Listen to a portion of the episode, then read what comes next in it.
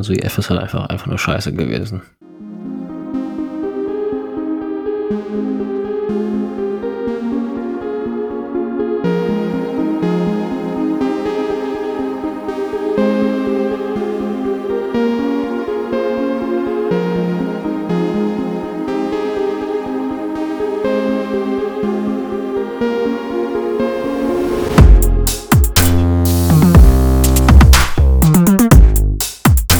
Herzlich willkommen zur 42. Ausgabe Full Kid Wankers, der Ausgabe, in der wir noch viel mehr als sonst die Antwort auf alles parat haben.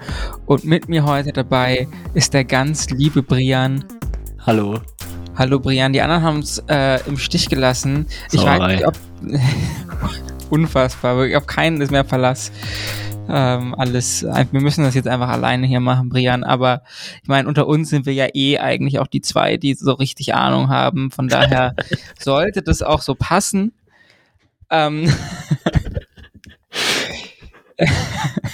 wir reden heute über die zwei, ja, würde ich sagen, äh, am englischsprachigen Teams sind es ja, also an sich, obwohl eine Ineos auch. Egal. Und Track. Oh Gott, schön, es hat nicht so richtig. Obwohl Track für mich in meinem Kopf halb italienisch ist, immer durch Segafredo. Und aber Ineos es ist ein US-amerikanisches Team. Aber es kommt nicht so rüber, oder?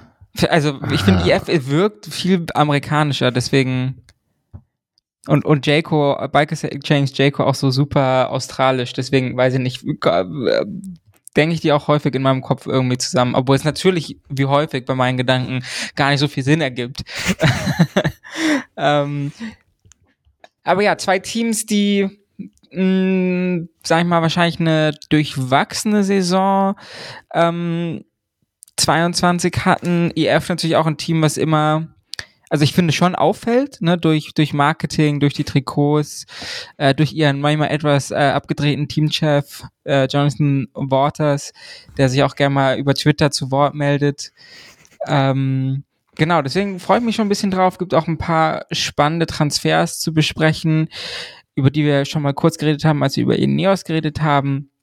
Aber wir haben gesagt, wir fangen heute mit Team Bike Exchange an. Und für Team Bike Exchange gab es 21 Siege und einen Meistertitel sowie oder was heißt nicht so wie, sondern die setzen sich zusammen aus neun World Tour Siegen, drei Pro Tour Siegen und 9.1 Siegen. Brian, hier unsere inzwischen fast schon traditionelle Einstiegsfrage.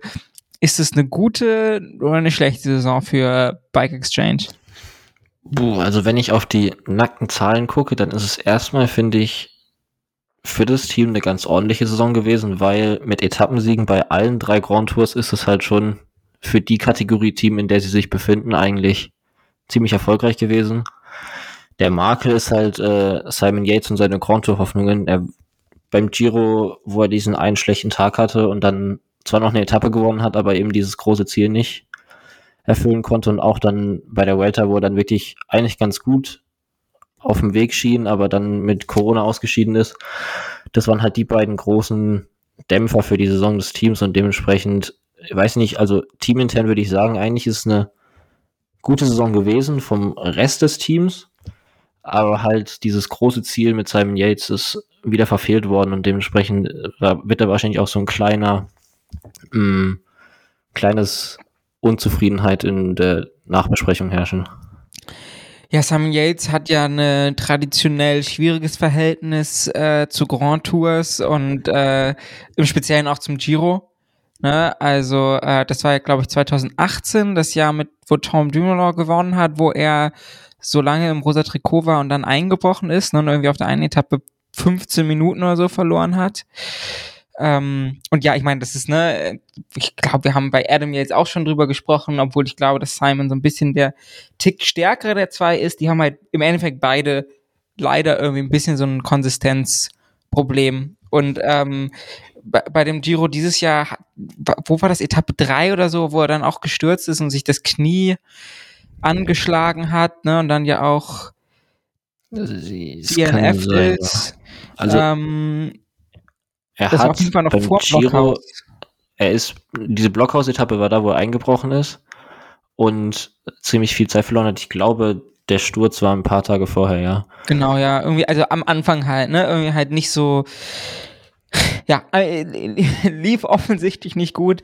Er ist den Giro nicht zu Ende gefahren, ähm, hat aber trotzdem ein paar Siege geholt. Bevor wir aber vielleicht nochmal auf ihn zu sprechen kommen, weil es mich da auch interessieren würde, wie es so ein, was du sagst, ne, nächstes Jahr laufen soll. Ähm, wer ja über den Winter kam von Jumbo, glaube ich, ist Dylan Grönewagen. Ne? Ja. ja. Ähm, wie würdest du denn seinen Wechsel zu Bike Exchange bewerten? Also wie würdest du sagen, hat das für beide Seiten funktioniert? Äh, ganz kurz im Voraus, den Giro, wo Simon Yates geführt hat, das war der, wo Froome gewonnen hat. Ähm, und zu Grunewegen, also bei den großen Rennen ist es halt dieser eine Etappensieg bei der Tour. Und sonst ist es relativ wenig gewesen von ihm. Da würde ich ihm jetzt aber auch gar nicht so alleine die Schuld in die Schuhe schieben, weil einfach dieser Sprintzug, den sie aufgebaut haben mit Meskisch als Anfahrer und dann noch den paar zeitfahrstarken Typen, die sie noch dabei haben, die hat, der hat eigentlich nie wirklich gut funktioniert. Der hat nur dann funktioniert, wenn sie eines der wenigen Sprintteams im Rennen waren. Das war zum Beispiel zum Saisonstart gleich bei der Saudi-Tour. Da waren, glaube ich, drei, vier gute Sprinter dabei, unter anderem Caleb Youn, an den kann ich mich noch erinnern. Und da hatten sie eben nicht diese harte Konkurrenz, da konnten sie ohne größere Probleme vorne bleiben. Und dann hat das Ganze mit dem Leader auch geklappt. Und Grünewegen hat gleich zwei Etappen gewonnen und die Punktewertung. Danach aber, sobald er zu den größeren Rennen gefahren ist, also bei der UAE Tour, kein einziger Podestplatz bei Paris-Nizza, musste er aussteigen, aber davor auch nichts äh, Zählbares rausgekommen. Bei der Dauphiné wurde dann ein bisschen komisch eingesetzt auch mit den ganzen Etappen, wo eben zu viel Hügel drin waren, um ihn wirklich vorne zu platzieren. Da haben wir uns dann ja auch aufgeregt über die Strategie des Teams mit dem von vorne fahren über die ganze Etappe. Und das war es eigentlich auch schon an World Tour ein Wochenrundfahrten, der gefahren ist. In der, zwei, in der letzten, letzten Saisonabschnitt nach der Tour ist er eigentlich wirklich nur noch ein Tagesrennen und das Arctic Race of Norway gefahren. Dementsprechend fand ich ihn außerhalb dieser einen Tour-Etappe, die er gewonnen hat, bei den großen Rundfahrten jetzt eigentlich eher enttäuschend. Dafür hat er halt mit ganz vielen Top-Platzierungen bei kleineren Eintagesrennen oder Rundfahrten dann doch noch dafür gesorgt, dass das Team aus dem World Tour Abstiegskampf rausgekommen ist, wo sie wirklich sehr lange drin waren. Und da war er einer der mitentscheidenden Faktoren dafür, dass es am Ende noch gereicht hat und dann auch relativ sicher war. Ja, deswegen ist mir das tatsächlich gerade auch aufgefallen, weil ähm, sie im Endeffekt schon auf relativ wenig Fahrer zurückgreifen, die dann tatsächlich die, die Sachen gewinnen. Ne? Es ist halt einmal Grönewegen, dann ist es Yates, dann äh, zwischendurch immer mal Michael Matthews, der super stark dieses Jahr war, aber relativ wenig, also zwei Etappen, glaube ich, wenn ich mich gerade nicht verzähle, gewonnen hat. Ähm, und dann eben noch Groves, ähm, der hier und da was gewonnen hat. Äh, ja, und dann eine, einmal hat äh, Sobrero noch das Zeitfahren gewonnen. Ähm, und äh, okay, no, Lawson Craddock hat United States ITT National Championship gewonnen, das würde ich da mal rausnehmen. Ähm, also ja, im Prinzip sind es halt Yates, Grünwegen und dann noch Matthews und ähm, Groves, also vier Fahrer von einem 33er Kader, äh, was dann doch schon ja, an sich relativ äh, wenig ist. Ähm, glaubst du, dass sie das nächstes Jahr für Grünwegen nochmal besser hinbekommen, auch wieder bei größeren Rennen? Und daran anschließend vielleicht, was ist eigentlich so ein bisschen die Identität oder DNA des Teams? Weil auch das kann, finde ich, kann man manchmal so ein bisschen schwer rauslesen, wofür Bike Exchange im Endeffekt gerade so, so steht. Also das mit den Kapitänen fand ich ist auch schon in den letzten Jahren immer so gewesen. Also dass Bike Exchange wirklich so ein, ich weiß nicht, ob man es traditionelles Team nennen kann, aber dass es wirklich ein Team ist, was wirklich bei einem Rennen antritt, nur um für diesen einen Kapitän zu fahren. Und das ist, darauf ist der komplette Rennplan ausgerichtet. Und das ist jetzt halt ein krasses Gegenbeispiel zu Quickstep oder sowas, die dann halt mit drei, vier Kapitänen hinfahren und wo dann auch wirklich mehrere Fahrer auch über das Jahr verteilt Siege hinaus ausfahren. Das hat man bei Bike Exchange halt sehr, sehr selten. Ähm, ob sie das jetzt für Kronewegen besser hinbekommen, Es kann sein. Ähm, er hat jetzt auch zum Beispiel bei Brügge de Panne, es ist zwar kein großes Rennen, aber es ist eben ein World Tour, ein Tagesrennen, wo viele Sprinter am Start sind. Da war er auch noch auf dem Podest als Zweiter. Da haben sie es dann auch noch mal irgendwie hinbekommen, aber ich glaube nicht, dass sie es in einer konstanten Art und Weise hinbekommen. Und auch die Transfers, die sie jetzt gemacht haben, wo wir wahrscheinlich nachher noch mal ein bisschen mehr drüber reden, jetzt nicht wirklich diese Leute für den Anfahrerzug noch dabei haben, die da wirklich was ausrichten können. Vielleicht ziehen sie noch Callan O'Brien rüber, der fand ich als Anfahrer von Groves äh, auch zum Jahresende hin noch ganz okay. Aber sonst, Mesketch sah einfach dieses Jahr nicht mehr so stark aus, wie wir ihn schon gesehen haben. Der müsste halt wieder an sein altes Niveau zurückkommen und dann zusammen mit O'Brien könnte es was werden, aber ich glaube nicht, dass sie wirklich konstant werden können.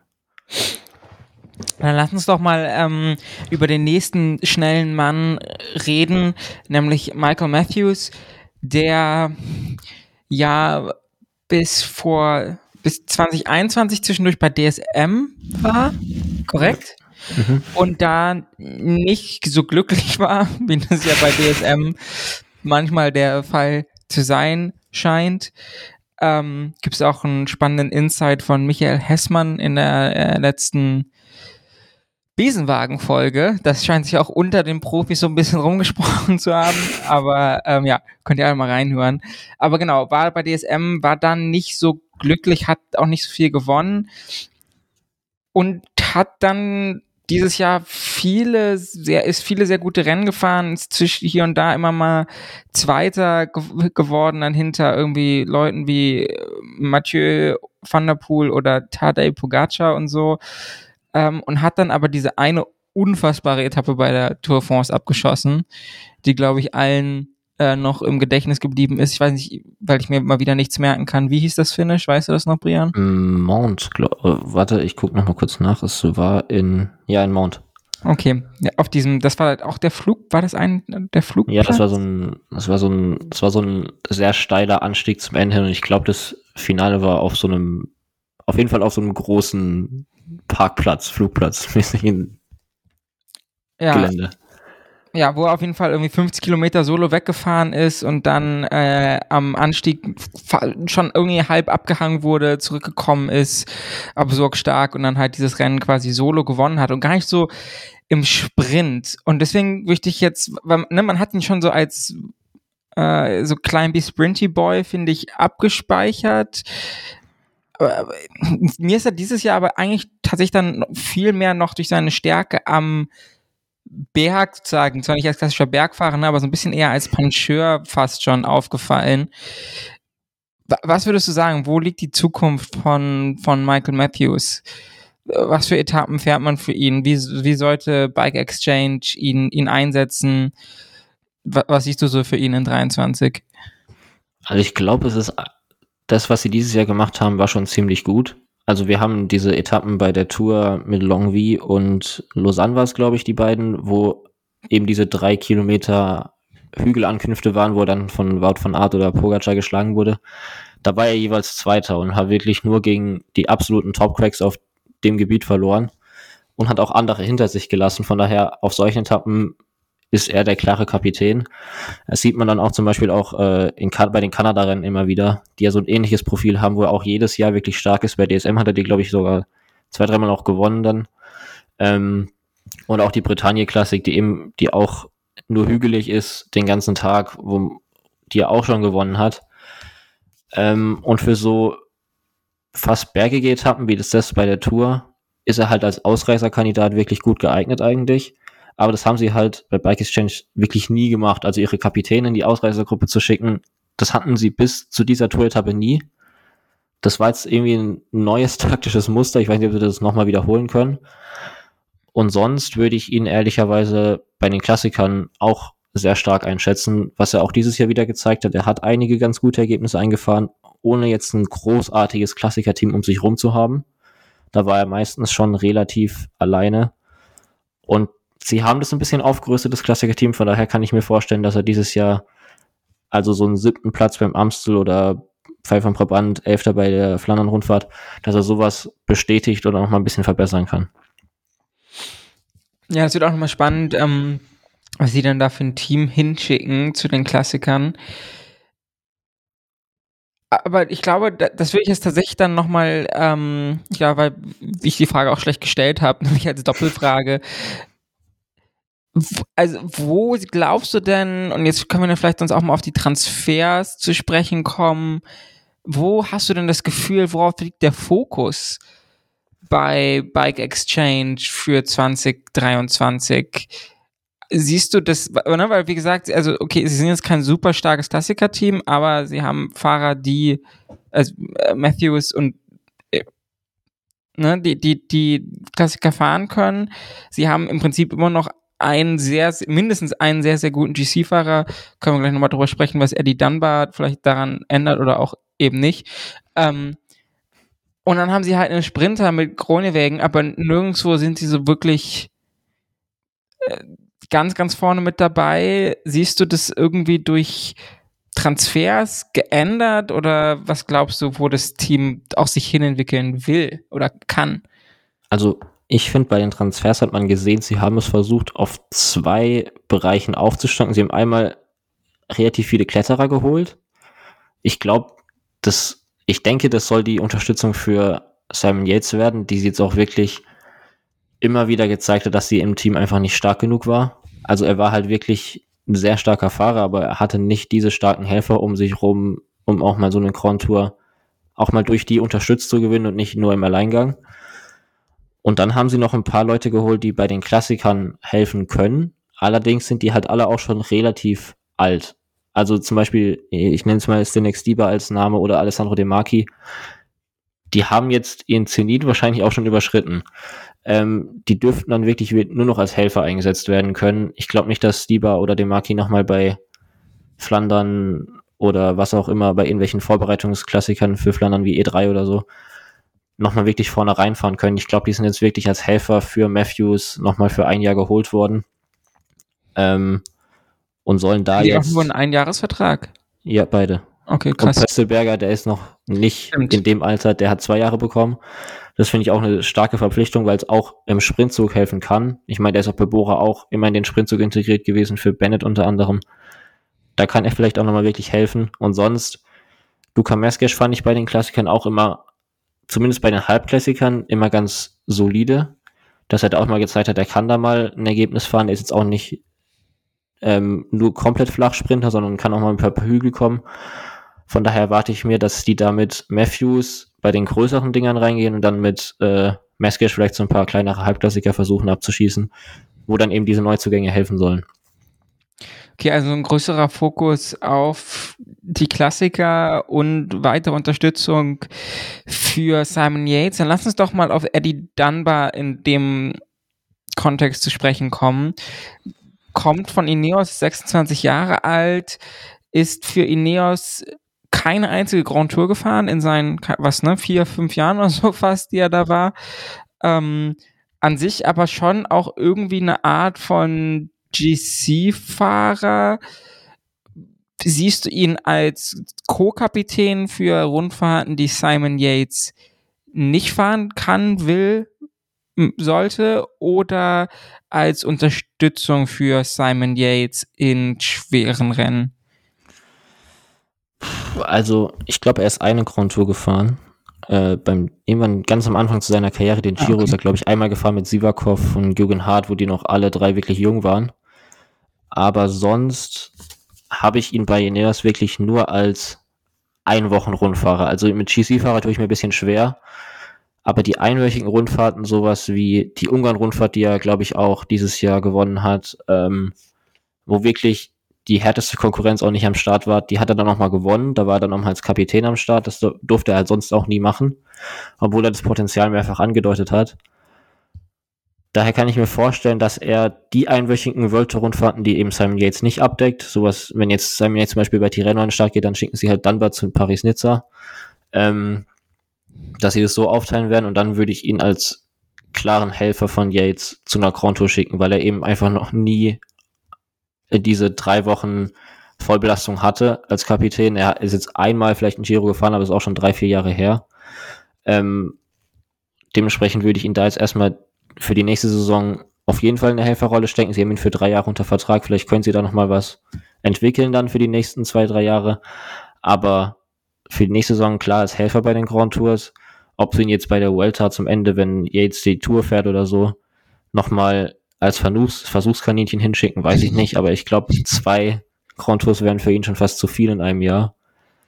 Von daher würde ich wirklich mit ihm als klaren Helfer rechnen. Und die anderen Fahrer, die sie jetzt geholt haben, wie Filippo Zana, der noch ganz gut klettern kann, oder Velay Hagos Berhe, spricht man ihn, glaube ich, aus. das ist auch ein afrikanisches Klettertalent, der sie für gleich drei Jahre geholt haben. Ähm, dass die eben auch perspektivisch darauf aufgebaut werden sollen, erstmal Edelhelfer für Yates zu werden und dann zu gucken, was eben noch weiter darüber hinausgeht. Ja, mal gucken. Also ich glaube, äh, sowohl Dunbar als auch Bike Exchange erhofften sich, glaube ich, so ein bisschen von dem Transfer, ne, dass äh, da noch Potenzial steckt, was bei Ineos sozusagen hinter der der Breite des, des Kaders einfach noch nie so richtig rauskommen konnte, ne, weil eben immer irgendjemand dann doch einen Ticken stärker war oder einfach den Vorzug bekommen hat. Ähm, ich bin mir noch nicht sicher, ob das so gut, also, ne, oder mal gucken, ob das klappt. Ähm, rein persönlich ist es dem Fahrer natürlich immer zu wünschen. Ich ja, bin mir da jetzt noch nicht so sicher, aber auch ganz ehrlich, ne, also so häufig hat man ihn halt auch einfach gar nicht gesehen, finde ich, ne? Also es ist halt einfach so ein bisschen so. Von daher bin ich auf jeden Fall gespannt. Äh, Sana hast du gerade noch angesprochen, ähm, auch ganz gut bei Eintagesrennen. Ich denke, auch das ist so ein Perspektivtransfer. Ne, ja. wo man sagt, man hofft, dass der sich äh, noch ein bisschen entwickelt, ist auch gerade mal 23. Und wen du gerade schon kurz angesprochen hast, und äh, da wir hier natürlich deutscher Sprachraum sind, müssen wir vielleicht auch noch mal kurz über äh, Pesselberger reden, der ja schon so ein bisschen ne, Mitglied eigentlich der Kerntruppe bei Bora war, sozusagen einfach so vom Gefühl her, sag ich mal, ne, also auf Social Media immer sehr präsent und irgendwie so ein, auch einfach ja ein lustiger Typ, der jetzt aber dieses Jahr auf jeden Fall sportlich nicht so die Rolle gespielt hat, die er davor gespielt hat. So, ähm, glaubst du, dass ihm so der Wechsel in so ein ganz neues Umfeld gut tun wird und das vielleicht nochmal so ein bisschen neues Feuer entfacht oder machst du dir eher Sorgen um, um, um Pösti? Ich kann es mir irgendwie schon vorstellen, weil er jetzt halt eine finde ich, größere Rolle bekommt einfach. Bei Bora waren die Klassiker Kapitäne, ich weiß nicht, ob man sie Kapitäne nennen kann, weil das hatten sie jetzt dieses Jahr auch nicht mehr. Aber davor mit, äh, mit Sagan unter anderem war halt wirklich in der komplett klaren Helferrolle und er war auch nicht einer der letzten Helfer, sondern er war ja eher so am Anfang der Helferkette. Und dass er jetzt bei Bike Exchange halt wird er halt wirklich einer der zwei wichtigsten Helfer werden für Matthews. Und sowas kann vielleicht schon nochmal einen Push geben, wenn du halt wirklich eine große Rolle hast in dem Team und auch wirklich viel von dir selbst abhängt und von deiner Leistung. Und vielleicht auch einfach so eine generell komplett neue Struktur mal kennenzulernen, weil er ist jetzt, glaube ich, wirklich lange bei Bora gefahren. Mm. Das gleiche gilt, glaube ich, auch für den Sprintzug. Da war halt bei Bora auch ein relativ wichtiger Mann und allein deshalb, dadurch, dass er diese Erfahrung hat, in einem Sprintzug, in einem erfolgreichen Sprintzug mitzufahren, hilft es vielleicht auch so einem Team wie jetzt Bike Exchange, wo der Sprintzug halt vor diesem Jahr komplett neu zusammengewürfelt wurde, weil eben Gruneweg neu ins Team gekommen ist und die haben einfach diese Konstanz nicht aufbauen können. Und er hat halt, er weiß sozusagen schon von Bora, wie so ein guter Sprintzug funktioniert und das hilft wahrscheinlich so einem Team schon, wo es ja auch viel um Absprachen und Erfahrung im Vorhinein schon geht, wenn, bevor es in den Sprint geht. Wie alt ist Pestelberger jetzt? 27 das, oder sowas? Müsste ich nachgucken, ehrlich gesagt. Okay, ja, kein Stress, können wir gleich sonst noch kurz nachliefern. Aber ja, ist tatsächlich auch einfach, also was, ähm, wo ich drauf gespannt bin. Ich hab da ehrlich gesagt keinen, also auch hier geht wieder, ich würde es ihm wünschen, wenn es dann wieder ein bisschen besser läuft, weil, wie gesagt, ich glaube, ja, lief einfach nicht so gut das letzte Jahr. Ähm, sonst hätte man sich wahrscheinlich auch nicht getrennt, wenn irgendwie alles super gewesen wäre und ja, manchmal können solche Transfers ja gute Reize setzen, äh, manchmal auch nicht so ganz. Man wird es sehen. 30. Drei, ah, okay, dann ist er doch schon älter, als ich gedacht hatte. Brian, gibt's noch einen Fahrer, über den du gerne genauer reden möchtest? Mm, Wenn wir über deutschsprachigen Raum reden, wahrscheinlich müssen wir noch kurz Felix Engelhardt nennen. Der hat für zwei Jahre unterschrieben bei dem Team, seinen Neoprofi-Vertrag. Er ist doch U23-Europameister geworden, oder? Okay, einer, irgendeiner war, ist überraschend U23-Europameister geworden und ich hab's aber natürlich den Namen jetzt nicht auf dem Schirm. Also ich glaube, es war Felix Engelhardt, ich bin mir jetzt aber auch nicht mehr ganz sicher. Ja, da Okay, bist perfekt. du falsch. Damit haben sie sich, KTM. genau, ja, da ist er, haben wir ihn vor allem halt bei Profis nur bei der Tour of die Alps immer gesehen. Sonst äh, sieht man das Team halt wirklich nicht oft. Aber er hat jetzt halt auch mit diesem U23-Sieg nochmal gezeigt, dass er ein Talent ist. Dementsprechend finde ich es aus der Teamsicht auch gut, weil sie haben jetzt nicht so viele junge Fahrer gehabt davor. Sie haben sich auch nochmal Blake Quick und Rudy Porter, zu denen kann ich jetzt wirklich nicht viel sagen, aber das sind äh, ebenfalls Leute, die sich aus den Kontinentalklasse aus Australien, Neuseeland, glaube ich, geholt haben. Mm, Da muss man jetzt auch mal abwarten, was die so bringen können. Und dann noch äh, Chris Harper, der bei Jumbo wirklich immer mal wieder gezeigt hat, dass er auch bei einwöchigen Rundfahrten was leisten kann, auch mal für ein gutes Ergebnis sorgen kann. Aber eben ähnlich wie bei, wie es bei Danver war, bei Ineos einfach nicht oft eine Chance bekommen hat als Kapitän. Dafür hat er manchmal oder bei der Dauphiné zum Beispiel dieses Jahr wirklich starke Helferrollen gezeigt, wo er auch wirklich ewig lang vor dem Feld hergefahren ist und das ganze Feld hinter sich hergezogen hat. Und es ist eben auch so ein Kletterer, der für Simon Yates wirklich wichtig werden könnte, wenn es in die Grand geht, den sie bisher so vielleicht nur in Lucas Hamilton hatten und sonst gar nicht. Ja, das ist auf jeden Fall ein guter Punkt. Ähm, einer der wenigen Fahrer, also wo man sagen könnte, eventuell könnte das jemand sein, den Jumbo hier und da mal wieder vermisst, obwohl sie ja mit den Leuten, die sie nachgezogen haben, Nicht ganz so fragt man schlecht. Sich, ja, fra fra fragt man sich, äh, welches Rennen die überhaupt eigentlich noch verlieren sollen. Aber ähm, darüber können wir ja nochmal beim Jumbo-Podcast genau darüber sprechen. Ja, also ich, ich bin persönlich einfach gespannt. Ähm, ich finde irgendwie die Kids immer absurd hässlich, aber die Fahrer eigentlich ganz cool bei Bike Exchange. Was man auch noch hervorheben muss, dass sie mit ihrem Material, ich habe vergessen, auch was die 2021 war, aber 22 ist Giant auf jeden Fall neu dazugekommen. Und das hat auf jeden Fall ganz gut funktioniert, vor allem in den ITTs. Ähm, aber eben auch, ja, also, beziehungsweise es hat einfach gut mit da, wo man es am meisten merkt, nämlich bei den äh, Zeitfahren gut funktioniert. Ähm, von daher scheint das ganz gut zu laufen. Ich hatte vor dem Podcast ähm, irgendwie das Gefühl, sie hatten auch nicht so eine gute Saison, aber das hat Brian schon ganz richtig gesagt. Eigentlich, wenn man sich die Zahlen mal so anguckt, war es eigentlich gar nicht so schlecht, aber irgendwie bis auf den Matthews-Sieg waren es alles nicht, ne? Also wa- waren es irgendwie nicht so Sachen, wo man sich denkt, so geil, da hat jemand richtig geil eine Etappe abgeschossen oder so. Also die drei Etappen beim Giro halt schon eine beeindruckende Statistik sind, so an sich. Ich meine, wir haben jetzt über Zeitfahren geredet, da müssen wir jetzt vielleicht auch noch mal kurz ein bisschen auf Simon Yates eingehen, weil ich glaube, wir hätten nicht damit gerechnet, dass Simon Yates jemals in seiner Karriere ein Zeitfahren gewinnen wird.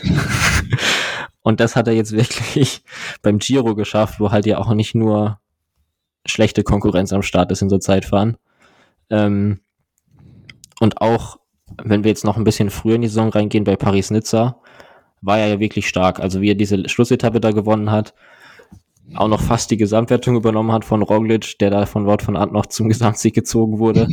ähm, da hat er halt schon wirklich starke Leistungen gezeigt. Auch danach noch die Asturien-Rundfahrt hat er, glaube ich, zwei Etappen gewonnen in Vorbereitung auf den Giro. Da ist er nur bei einer, hat er einen Hitzeschlag oder sowas bekommen und ist deshalb in der Gesamtwertung nicht vorne gewesen. Aber das ist halt immer das, was Ja. ihm halt ganz gern mal passiert. Ne? Also, aber ja, also Simon Yates an einem guten Tag ist, glaube ich, ganz vorne mit dabei. Da müssen wir uns, ne, also ich glaube, da das, das macht einem auch niemand streitig. Ähm, aber dann vielleicht lass uns doch da nochmal fix auf 23 gucken, weil über den ähm, Cycling Podcast, die eine anscheinend ganz gute Verbindung zu dem Teamchef von Bike Exchange haben, haben die auch häufiger mal irgendwie zu Simon Yates Insights und da kam in einer der letzten Folgen raus, keine Ahnung, weiß ich nicht, die letzten, irgendwann in den letzten zwei, drei Folgen, dass Simon ja jetzt höchstwahrscheinlich eben nicht mehr den Giro fahren wird, weil er keinen Bock mehr hat, sondern irgendwie was anderes und ähm, ich gehe mal ganz stark davon aus, dass es die Tour de France wird. Äh, passt auch vom Profil ja wesentlich besser. Ähm, Zeit für Gott. da wird auch der Giro passen. Okay, ja, Zeit vor Gott. Also halt, äh, ja, okay, ne, also auf einem längeren müsste man dann auch mal gucken. Aber so, ja, an sich, also stimmt natürlich, ne, bei beiden, bei beiden Yates denkt man, zumindest ich meistens schon noch so, ah, das sind ja so reine Kletterer, aber nee, die können tatsächlich auch beide gut Zeit fahren. Ähm, aber ja, das heißt, also ich gehe mal davon aus, dass man Simon Yates zur Tour de France schickt. Was würdest du denn da von ihm also erwarten nicht im Sinne von, das muss er machen, sondern ne, was ist so deine, was glaubst du, was Simon Yates bei so einer 2023 Tour de France mit der zu erwartenden Konkurrenz und dem den Kurs, den wir jetzt bis jetzt kennen, so anstellen kann? Also ich würde ihm eine Top 5 auf jeden Fall zutrauen. Also wenn wir sagen, Ben O'Connor kann Top 5 fahren, dann finde ich, muss das man sagt auch. aber auch Kilian. Also. da muss man, finde ich, auch seinem jetzt auf jeden Fall in den Kandidatenkreis zählen. Also, dass jetzt Pogacar, Wingegaard, Roglic, Carapaz noch über ein Level über ihm sind, ja, aber danach. Du Carapaz auch tatsächlich? Ich finde Carapaz ein leichtes Stück drüber. Sie sind okay. auf einem ähnlichen Niveau, aber ich finde Carapaz noch ein bisschen stärker, vor allem weil er auch schon öfter konstant geblieben ist überall. Ne? Ja, ja. Also sie haben beide einen Grand Tour gewonnen. Das äh, das ähnelt sich, aber dann hat dafür Carapaz war auch schon Zweiter bei der Vuelta und Zweiter beim Giro nochmal. Dritter bei der Tour. Genau, und da hat er einfach schon öfter gezeigt, dass er eben dieses Level über drei Wochen halten kann. Mm, und sonst würde ich Simon jetzt auf jeden Fall zu den Top 5 Kandidaten zählen. Das Problem ist bloß, wenn sie ihn zur Tour schicken, dann stehen sie da halt mit Krunewehren, Yates und Matthews. Weil ich glaube nicht, dass sie Krunewehren und Matthews nicht zur Tour schicken werden. Das lassen die beiden, glaube ich, auch nicht mit sich machen. Vor allem, weil dass halt die beiden Topverdiener noch mit ihm sein werden im Team. Und ich glaube nicht, dass sie einen von den drei rauslassen werden, auch weil es jetzt ja einige, einige wirklich Sprintetappen gibt, wo Kronewegen, der ja zu den schnellsten Sprintern gehört, der muss halt nur in Position gebracht werden, da auch eine Siegchance hat, dass sie das sich das entgehen lassen wollen. Und Matthews kannst du eigentlich auch nicht weglassen. Schon allein wegen der Chance aufs grüne Trikot oder so. Ähm, da weiß ich nicht, wie sie das aufteilen im Team, weil dann sind schon mal drei Plätze weg. Dann bräuchten sie noch einen Anfahrer für Kronenwehren mindestens, wahrscheinlich eher zwei. Und dann bleiben halt wirklich nicht mehr viele Spots für Helfer von Yates übrig, die er bräuchte, um so ein Top-5-Resultat einzufahren. Von daher, es fällt mir einfach schwer, diesen, dieses Tour de France-Team mir auszudenken, wo er ein erfolgreicher Teil ist. Ja, das sind alles sehr gute Punkte. Also, ich glaube, es kommt noch so ein bisschen, also ich glaube, es wird schwer, du hast völlig recht, ich glaube, es wird aber auch schwer zu nennen, einem Simon jetzt zu sagen, wenn er sagt, ich hätte Bock, Tour de France zu fahren, zu sagen, ja, also eigentlich müssen sie ihn zur Tour Alter, so. ne? Also so, das, also aber ja, das sind sehr gute Punkte, das wird spannend zu sehen, ich meine, viel kommt da wahrscheinlich auch dann ne, aufs Frühjahr an und so weiter und so fort. Ich glaube, ja, unangenehm wird's, wenn, keine Ahnung, Groves im Frühjahr alles, äh, äh Groves, äh, Grönwegen im Frühjahr alles abschießt, äh, Matthews irgendwie einen Klassiker gewinnt und äh, Yates äh, Tireno gewinnt oder whatever, dann wird's wahrscheinlich wäre ich nicht gerne äh, Teamchef, der das selektieren muss, aber ja, mal gucken. Ähm, ich glaube, ich fände cool, Simon Yates da zu sehen, weil wenn er gut in Form ist, er schon noch einer der wenigen ist, wo ich sage, ne, oder wo man es ja gesehen hat, der kann im Zweifelsfall am Berg Menschen wie Roglic auch mal unter Druck setzen. Und das gleiche auch und für probiert. Und er attackiert auch also, immer wieder. Er, er probiert und es ist halt auch keine, also Guillaume Martin attackiert auch, aber das hat dann nochmal eine andere, ähm, ne, also ähm, der, der, wo es eben auch irgendwie was ausmacht, wenn er das tut. Und das fände ich cool. Also, wie gesagt, ob das jetzt ne, für Pogacar und Wingegar auch genauso geht wie für Roglic, muss man sehen. Aber ich fände es auf jeden Fall cool, wenn wir ihn da irgendwie in guter Form bei der Tour sehen, weil er, glaube ich, ein Faktor ist, den vielleicht alle gar nicht so unbedingt auf dem Schirm haben, der ist unter Umständen teilweise nochmal relativ spannend oder spannender teilweise gestalten könnte. Damit ist von meiner Seite aus alles gesagt zu Bike Exchange Jayco. Brian? Vielleicht noch kurz über Caden Groves reden, auch wenn mhm. er jetzt in den Planungen für die nächste Saison keine große Rolle mehr spielt, weil er eben zu Alpecin wechselt.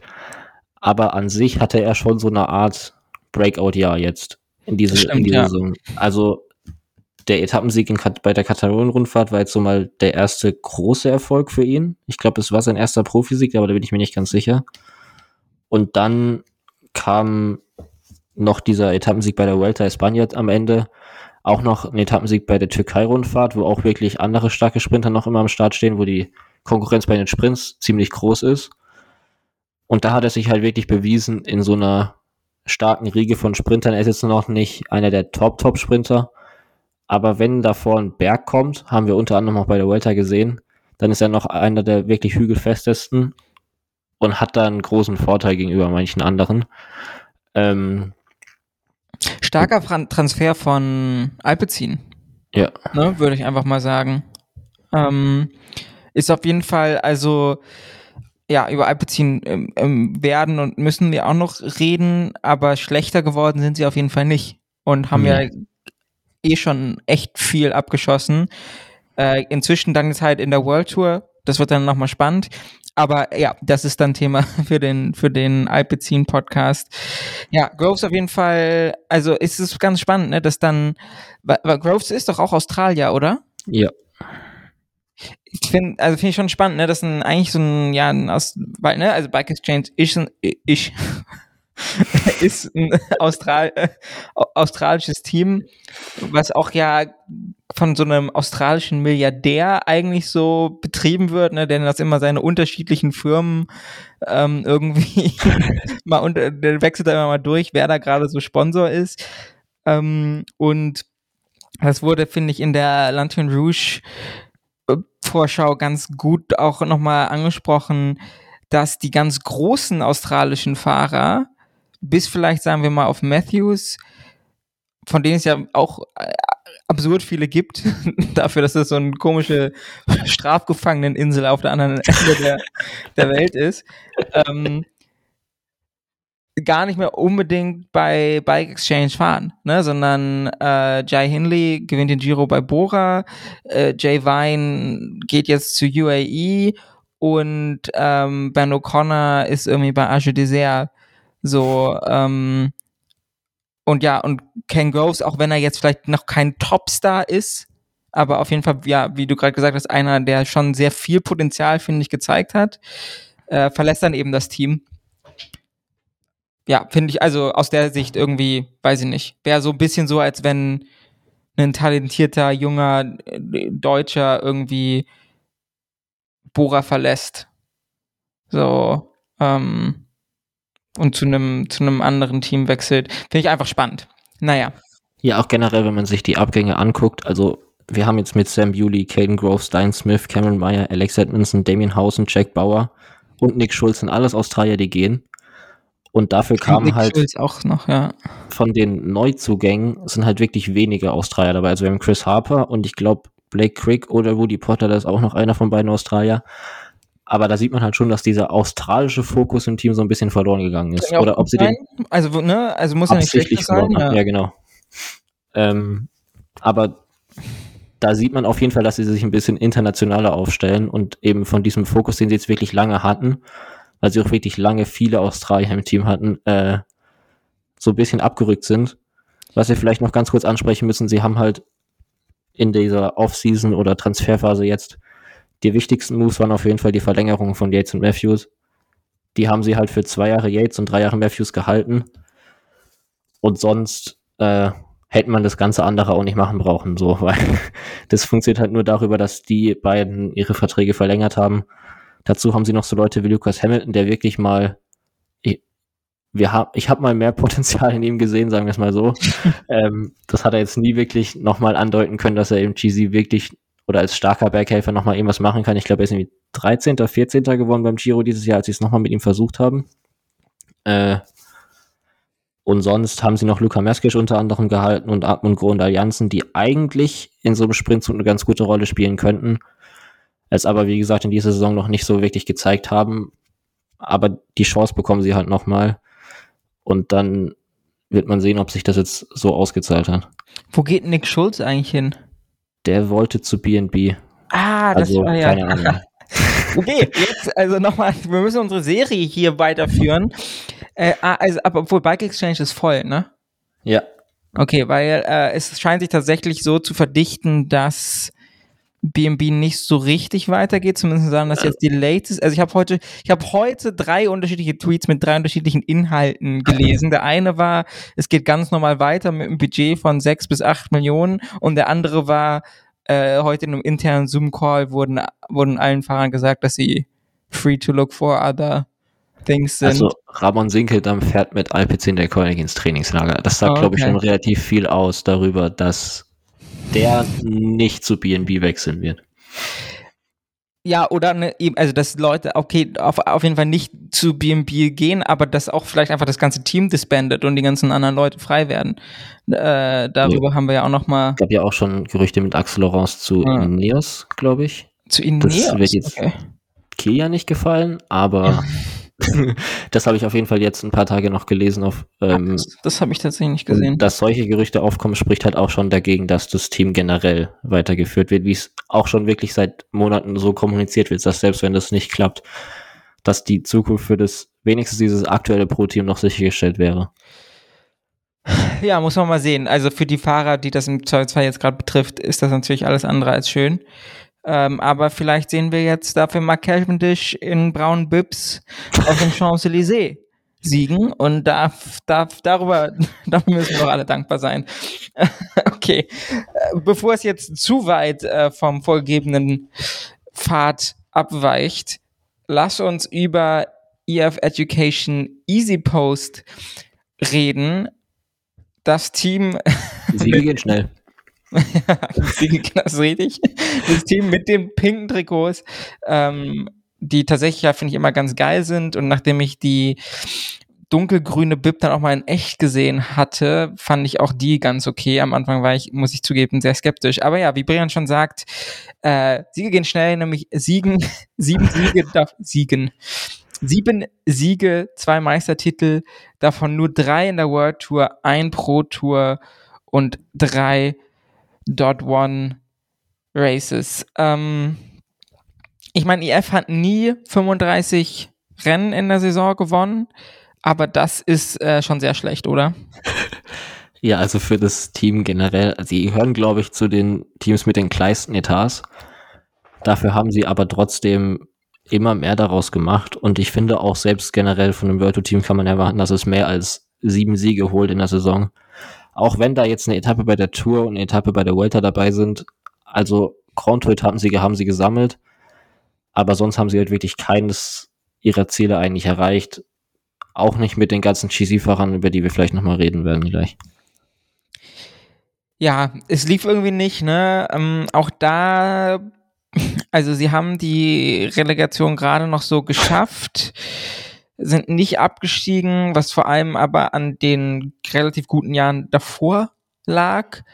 Ähm, diese, also ja, diese Saison war, wie wir gerade schon dargestellt haben, einfach extrem schlecht. Ich finde, man nimmt sie trotzdem einfach relativ viel wahr, was einfach am guten Marketing liegt. Auch so Leute wie Lachlan Morton oder so, der dann auch theoretisch noch Profi, Straßenprofi war, diese Saison damit dann aber endgültig irgendwann aufgehört hat quasi und jetzt nur noch ja, also, seinen Offroad-Spaß macht, ja. Er wurde rausgeschmissen als Piccolo und äh, CP da dann ins Team geholt wurden, um wirklich Punkte zu sammeln und nicht nur Marketing-Fahrer zu sein. Ich glaube, er ist ja, glaube ich, nicht so unhappy. er ist ja, glaube ich, mit Alex House zusammen. So heißt er doch, oder? Ja, ähm, ja, ja. Die beiden sind auf jeden Fall noch in dem Team drin, aber die machen jetzt halt nur noch so genau, die machen nur Rebel Sachen. Genau, und die fahren so. mit Paul Voss. nee, also ich mag den, ne, ich mag äh, Lagner Morton auch total gerne. Ähm, aber so aus rein sportlicher Sicht halt auf World Tour Niveau einfach komplett irrelevant und dann ist es auch okay, ne, wenn offensichtlich auch der Fahrer daran kein großes Interesse mehr hat. Wahrscheinlich auch der richtige Schritt. Ähm, dann lass uns doch mal ein bisschen äh, tatsächlich mit den GC-Fahrern anfangen. Der große Name da, historisch gesehen, äh, Rigoberto Uran. Äh, wie gesagt. Origo. auch, also einfach vielleicht mal auf dem Instagram-Kanal vorbeischauen. Äh, ist auch einer der größten Instagram-Kanäle, die es, die es, glaube ich, so im, also einfach von der, keine drei, vier Millionen Follower oder so. Ganz Kolumbien. Ja, ist, glaube ich, auch wirklich ein Superstar einfach in Kolumbien. Und deswegen aus marketingtechnischen Gründen, was wir ja gerade schon besprochen haben, bei dem Team EF A gut funktioniert und B nicht ganz unwichtig ist. Weiterhin wichtig für das Team, glaube ich, gerade auch im südamerikanischen Markt. Hat ja auch verlängert. Ist wie alt? 35 oder so? 34? 35. 35. Ähm, ja, die letzten zwei, drei Tage bis auf so ein Zeitfahren bei der Tour de Suisse letztes Jahr, was er irgendwie aus dem Nichts einmal wieder gewonnen hat. Äh, ja, aber auf jeden Fall irgendwie kein Kandidat mehr für Grand Tour Podien. Hast du das, also, wie siehst du seine Leistung? Er gewinnt diese eine Etappe bei der Vuelta, er wird Neunter. Ist das gut? Ist das schlecht? Ich kann's, ich kann's irgendwie gar nicht sagen. Also, sein Highlight auf jeden Fall war jetzt nach der Saison dieses Fest mit Tadej Pogacar. Die Bilder, die dabei entstanden sind. ähm, und sonst, also bei der Tour muss man eigentlich fast schon mit ihm rechnen, weil er einfach jede Saison bei ihm so aufgebaut ist, dass er im Frühjahr irgendwie rumkrebst auf Platz 30 bis 40. Bei ob jetzt World Rennen oder Punkt Pro ist eigentlich egal. Und dann kommt er zur Tour de Suisse in Vorbereitung auf die Tour und ist auf einmal wieder in einer guten Form. Das hat sich in dieser Saison dann nicht mehr ganz so bewerkstelligen lassen, weil einfach bei der Tour de Suisse einer von den Leuten war, die mit Corona raus aussteigen mussten. Mhm. Und dann ist er bei der Tour halt wirklich relativ enttäuschend gefahren, hat es dann am Ende nochmal probiert in Ausreisergruppen in der dritten Woche, was dann aber auch nicht mehr funktioniert hat, weil dafür nicht das, die Form hatte. Äh, ist dann aber zur Welter, glaube ich, ich glaube, er ist noch ein Rennen dazwischen gefahren, San Sebastian oder so. Und ist dann noch in die Welter rein, da fand ich ihn dann wieder besser. Also dann hat er in Ausreißergruppen wirklich mehrfach sich gezeigt, hat dann diese Etappe gewonnen als Ausreißer und ist auch sonst ganz gut gewesen. Also er war jetzt nicht in seiner alten Topform, aber er war zumindest mal in so einer Kletterform, so dass er gut konkurrenzfähig war, auch mal um Etappensiege und gute Platzierungen mitzufahren. Und das hat er dann auch bis zum Saisonende gerettet. Also ist er noch Fünfter geworden beim Giro dell'Emilia unter anderem und Top Ten bei Coppa Costolini und Trevali Varesine. Da war er dann nochmal wirklich stark und hat dann auch damit dafür gesorgt, dass sie nochmal ein paar Punkte gesammelt haben, die sie zu dem Zeitpunkt noch wirklich gebraucht haben, weil sie eines der abstiegsbedrohten Teams waren, wirklich bis Oktober, ähm, bis sich dann doch abgezeichnet hat, dass Lotto sozusagen nicht mehr ganz rankommt an IF und Kofidis. Aber diese Punkte, die er da dann nochmal geholt hat mit seinem Etappensieg, mit dem neunten GC-Platz bei der Vuelta, die waren halt nochmal enorm wichtig. Und von daher hat er seinen Job für das Team dann doch noch irgendwie erfüllt, obwohl die Saison davor wirklich nicht gut war. Ja, und ähm, ich glaube, das sieht man auch weiterhin so. Ich meine, es kommt jetzt noch ein zweiter großer Name aus Südamerika dazu mit, mit Carapaz. Haben wir beim Ineos-Podcast schon drüber geredet und äh, können dann auch gleich hier nochmal drüber sprechen. Ähm, der zweite theoretische GC-Fahrer, der auch schon mal, also ist ja schon wieder gemein, aber der auch schon mal gezeigt hat, dass er an sich sehr weit vorne dabei sein kann, ist Hugh Carthy. Ähm, ich finde, ich habe irgendwann dieses Jahr, ich, welche Grand Tour ist er gefahren? Giro. Äh, Giro auch, ne? Ja, und dann, okay, Vuelta ist er auch noch mal gefahren, aber ich glaube, es war vor dem Giro, gab es so ein Foto von ihm, da sah der ja. so dürr aus. Ne? Der ist irgendwie auch 1,98 Meter oder so, keine Ahnung, nicht ganz. 1,93 ähm, steht hier im Internet zumindestens Und der sah aus, als würde er trotzdem irgendwie 49 Kilo wiegen. Das, das, also der sieht, das finde ich einfach krass, wie der dann aussieht wie so eine Spinne.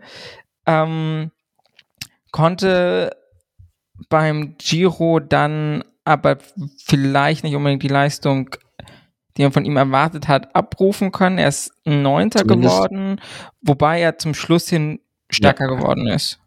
Also ich fand ihn zum Schluss wirklich einen der stärksten Kletterer im ganzen Rennen.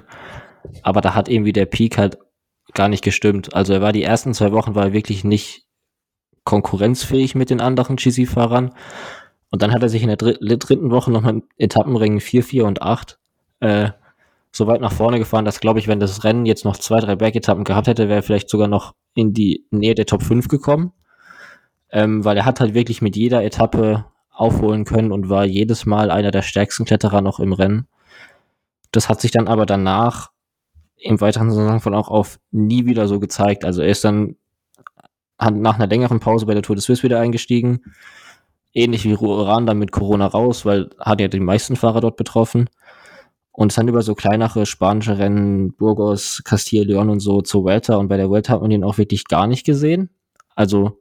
Ja, da war wirklich komplett anonym, durchgehend genau. eigentlich. Und dann ist er noch zum Saisonabschluss bei der Tour de Langkawi gegen, Ivan, gegen Ivan Sosa gescheitert, was jetzt ähm, auch nicht das größte Qualitätsmerkmal ist.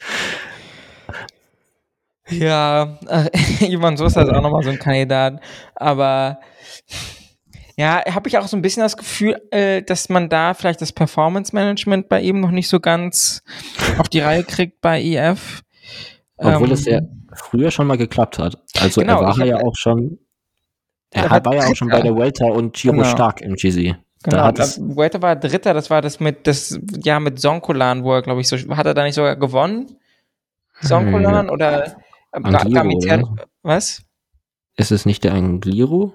Der Ach, stimmt, ist auch in Italien. Stimmt, ja, ja. Angli äh, mein Name ist Samuel, ich bin Radsportexperte.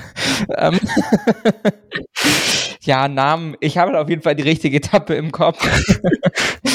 ähm, genau, was auch halt so ein absurd eklig langer, sehr, sehr steiler Berg ist. Da kann ich mich noch äh, dran an die Bilder erinnern. Es war auch relativ neblig, wie er als Spinne da wirklich hoch sein Bike hochgewuchtet hat. Ähm, Mit seinem üblichen Painface. Sehr geiles Painface auch. Wirklich, also das äh, ja muss man, das muss man ihm geben. Ein, ein einer der der, der guten. Ähm, ja, ich glaube, er hatte sich also auch relativ viel Hoffnung gemacht. Ich erinnere mich an irgendwie so ein, zwei Interviews bei oder während des Giros, Mal gucken. Aber ähm, er hat noch Vertrag nächstes Jahr bei EasyPost, wenn die Infos hier stimmen. Ey, diese, dieses Team geht mir so auf den Sack mit Vertragsjahren, dass ich darauf einfach gar nicht mehr okay. gebe. Also vielleicht, äh, er wird, also er wird nächstes Jahr auf jeden Fall noch da sein. Keine Ahnung, was danach passiert. Vielleicht hat er auch an sich noch länger Vertrag, keine Ahnung. Ähm, nach so einer Saison, was glaubst du, sollte für das Team und ihn irgendwie so der Fokus sein? Weil es ist ja auch bei ihm nicht so, dass man sagen könnte, hm, man könnte auch mal gucken, ob er irgendwie ein paar Eintagesklassiker fährt, weil es nicht so, dass er da historisch super stark wäre oder so, ne? Ja, also wenn ich mir die Route vom Giro nächstes Jahr angucke, dann sollte er nicht den Giro fahren, weil Boah. diese ganzen Zeitfahrkilometer werden ihn sehr wahrscheinlich killen. Dementsprechend würde ich ihn wahrscheinlich einfach zu Welter schicken als Kapitän, weil die Tour ist mit Carapaz belegt, da kommt er nicht dran vorbei, auch qualitativ auf keinen Fall. Und dann eben vielleicht mit Uran als Doppelspitze zu Welter oder Carapaz fährt da halt nochmal hin, was weiß ich.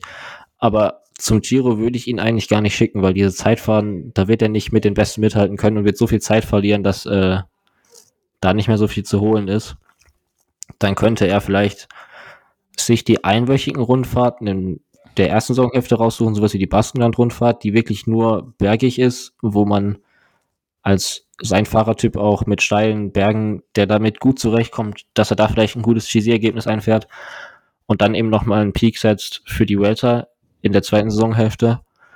Ähm, und ähnliches vielleicht mit Uran, weil auch er beim Giro wirklich wenig Aussichten hat, da einen großen Erfolg zu haben. Bei der Tour könnte ich mir Uran sogar noch als Helfer irgendwie vorstellen für Carapaz. Ähm, aber bei Ikafi gilt wirklich eigentlich für mich die Vuelta. Ja, es macht auf jeden Fall Sinn. Ähm, mal gucken, was es dann tatsächlich für einen Schedule wird für ihn. Ein Namen, den ich dann jetzt hier kurz zum Abschluss des GC-Blogs noch ansprechen möchte, äh, obwohl es wieder dafür ausgelacht werde, aber eigentlich nur, weil er nirgendwo anders so gut hinpasst, ist Marc Padun, der ja mit relativ viel, ähm, mit relativ, oder einfach beachtens, der, der Transfer wurde relativ viel beachtet, weil er ja diese absurden Performances in 2021 hatte, äh, auch so die von den Wattwerten her krass, ähm, äh, ich habe da auch ähm, jokingly mal gesagt, passt auf, Padun gewinnt die Vuelta, war natürlich nicht der Fall, obwohl er da zwei, drei auch ganz starke Etappen hatte. Ansonsten wird es von vielen als enttäuschend gesehen. Da würde ich nur gerne sagen, äh, dessen Land wurde gerade, äh, wie heißt invasiert, sagt man nicht, ne? angegriffen. Äh, sein Land, das Land, aus dem er stammt, wird halt gerade von einem anderen Land kaputt gebombt, äh, nämlich, wie wir alle wissen, die Ukraine von Russland. Da würde ich jetzt erstmal, da weiß man immer nicht, wie sowas äh, in solche Leistungen und Entwicklungen reinspielt. Deswegen würde ich da jetzt persönlich würde ich wenig in dieses Jahr bei ihm einfach lesen. Obwohl so. diese eine Vuelta-Etappe, wo er wirklich auch ein ewiges Solo gemacht hat, die war halt auch schon wieder nah an seiner Performance von der Dauphiné dran. Er hatte halt nur das Pech, dass er dieses Mal nicht diesen ganz großen Vorsprung bekommen hat, weil die Teams eben schon wussten, was er kann und dadurch es eben nicht äh, hinbekommen hat. Aber in Saisonsieg hat er trotzdem, auch wenn äh, Zeitfahren beim Gran Camino ist nicht den ich sagen, Er hat so ein random komisches Zeitfahren zwischendurch irgendwo gewonnen. Es war sein erstes Rennen der Saison, irgendwann im Februar ja. hat er bei Gran Camino ein Zeitfahren gewonnen. Allerdings, wenn man da sich anguckt, zweiter war Jesus Herrada, dritter Valverde und vierter Joni Sagire, dann äh, spricht es auch dafür, dass so ein Punkt 1 Zeitfahren bei einer neu gegründeten spanischen Rundfahrt nicht die, der größte Leistungsfaktor ist. Vor allem dann noch zu dem Zeitpunkt in der Saison, ja. Aber das, also ich wollte ihn zumindest noch kurz angesprochen haben. Wie gesagt, er kann, er hat anscheinend irgendwo in seinem Körper die Fähigkeit, absurde, absurd viel Watt zu treten, aber das kommt irgendwie nur manchmal raus. Keine Ahnung. Sowas ist, wie, ja. Äh, und trotzdem werde ich, denke ich, weiterhin gespannt sein, vielleicht was so in 23 passiert. Ähm, und man hofft, dass bei ihm persönlich irgendwie alles gut ist. Ähm, vielleicht dann auch doch noch im GC-Block ist Esteban Chavez und yes. Ruben Guerrero, oder? Ja, also bei Esteban Chavez, da muss ich jetzt wieder kurz dieses scheiß Team das, das, das ist einfach ja, geil. Äh, der outet sich hier gerade als richtiger EF-Hater. Äh, also nicht als EF-Hater, aber in Bezug auf dieses ganze Vertragszeug, dass es als Team so lustig sein muss, der ganzen Welt über drei Monate vorzutäuschen, dass Esteban Chavez sein Vertrag ausläuft und dann irgendwann zu sagen, haha, er hat doch noch zwei Jahre Vertrag. Ähm, das verstehe ich jetzt nicht so ganz, weil ich sehe den Sinn dahinter nicht so wirklich. Aber gut, ähm, bei Chavez fand ich es krass, dass er über den Großteil der Saison wirklich relativ unsichtbar war. Aber er hatte diese eine Phase bei der Mont Ventoux Challenge und Dauphiné, wo er wirklich einer der stärksten Fahrer im Feld war und auch so aussah, als könnte er nochmal seine alten Leistungen anknüpfen, wo er wirklich ein sehr, sehr starker Fahrer war und Zweiter beim Giro war, glaube ich mal, in der Gesamtwertung und hat Etappen bei Giro, Welter, dazu noch die Lombardei-Rundfahrt gewonnen und alles Mögliche. Ähm, dass er da an dieses Level wieder ansatzweise rangekommen ist, aber danach auch nicht mehr so wirklich konstant da drauf geblieben ist. Also er hat bei der Dauphiné ist er, glaube ich, Vierter geworden auf der Abschlussetappe, wo Roglic und Wingard so dominiert haben bei dieser Bergankunft und war da auch in der Top 10 vom GC. Bei der Tour of Norway davor haben sie ihn auch als Kapitän eingesetzt. Da hat er es dann nicht ganz zeigen können, auch wegen den ganzen Windkanten, die es da im Verlauf gab, wo sie, wo einfach dran zerbröckelt ist.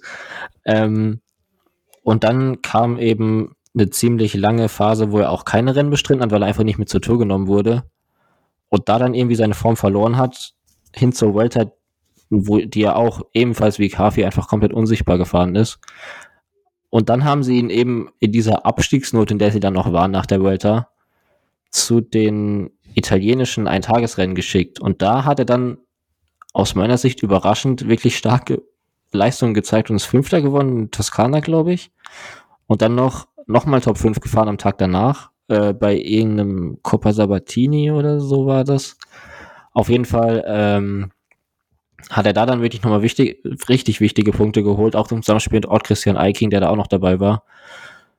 Und über das Ende bei der Tour de Langkawi, da muss man dann wahrscheinlich nicht mehr so viel sagen. Also da ist er dann auch nochmal Top 6 gefahren, 6 MGC geworden. Ähm, aber ich fand ihn jetzt mit Ausnahme dieser zwei, drei Höhepunkte ein bisschen enttäuschend im Saisonverlauf, auch wenn diese Highlights dann doch nochmal gezeigt haben, dass mhm. es vielleicht noch drauf hat. Ja, es ist irgendwie so, also vielleicht können wir dann jetzt mal auch im Anbetracht der Zeit, wie das bei uns immer so ist, aber nochmal auf so einen Punkt zu sprechen kommen, der mir gerade aufgefallen ist, jetzt wo ich es mir nochmal genauer angucke, weil vorbereitet hat sich mal wieder natürlich nur Brian. Wenn ich mir IF angucke, und das mag vielleicht auch einfach tatsächlich deren Erfolg im Marketing sein oder mein Unwissen. Das will ich jetzt gar nicht in Frage stellen. Aber IF hat an sich wesentlich mehr Fahrer, den ich persönlich, wenn ich sie jetzt erstmal so lese, Erfolge auch auf World Tour Level zutraue. Als Bike Exchange zum Beispiel. Ne? Also in der Tiefe. Es sind so Leute ja. wie Nelson Paulus noch, ähm, Alberto Bertiol, Stefan Bissiger, ähm, Ben Healy war zum Beispiel äh, diese Saison auch stark. Magnus Kort, ne? Ähm, so, Ma äh, Ma Michael Wallgren. Ähm, und bestimmt vergesse ich jetzt hier auch noch jemanden. Ne, so, und dass es dann so eine schlechte Saison ist, finde ich dann schon krass, einfach. Ähm, ist dann immer ein bisschen die Frage, wie viel Pech und Corona-Pech und so spielt 2022 da noch rein. Aber es war ja kein Team verschont irgendwie, ne? Ähm, und auch so selbst Leute, ne, wie Jonas Rutsch, also der hat ja auch, weiß ich jetzt nicht, ob der unbedingt World Tour Level Siegfahrer sein kann, aber hat, ist auf jeden Fall ja auch talentiert. Ähm, da fragt man sich schon so ein bisschen, woran es liegt. So, ne? Also ist auch so, Nelson Paulus war was, Dritter oder Vierter letztes Jahr bei der Weltmeisterschaft? Ja, sowas in also, dem Rahmen. Auch absurd stark und so und ja, Fünfter. irgendwas, irgendwas scheint ja nicht so und ganz hat San Sebastian gewonnen. Genau, ja. Ähm, aber wenn du dir da so ein paar Leute, also wie gesagt, Magnus Kort und so, das sind ja auch Gesichter des Pelotons, wenn du dir so noch ein, zwei Leute irgendwie rauspicken würdest, was hast du das Gefühl, hat diese Saison dann nicht gestimmt? Kannst du da irgendwo einen Finger drauf legen? Also bei, ähm, wenn wir jetzt nochmal kurz bei Paulus bleiben, ich fand ihn eigentlich, obwohl er nicht ganz an diese Erfolge anknüpfen konnte, die er wirklich hatte, mit dem Sieg bei San Sebastian unter anderem, fand ich ihn trotzdem eigentlich ganz gut. Also er hat äh, bei Lüttich war er unter den Top Ten auf jeden Fall dabei. Dann ist er bei der Tour de Suisse Vierter geworden der Gesamtwertung. Da sind natürlich auch ein paar ausgeschieden, aber er war von EF, die waren dann, glaube ich, die waren nur noch zu zweit. Da war doch Jonas Rutsch mit ihm zu zweit noch alleine, wo Jonas Rutsch dann wirklich in diesen Bergen auf den letzten zwei Etappen sich nochmal aus dem Leben gefahren hat, um irgendwie so lang wie möglich bei äh, Paulus zu bleiben, um ihn zu beschützen. Ähm, und diese vierte GC-Platzierung zu behalten, weil eben diese Punkte so wichtig waren für, die, für den Abstiegskampf. Ähm, und auch bei der Tour war er kurz davor, einmal ins gelbe Trikot zu fahren auf der Kopfsteinpflaster-Etappe war das ja. doch, wo Magnus Kort dann für ihn gefahren ist. Ja, ja, ja.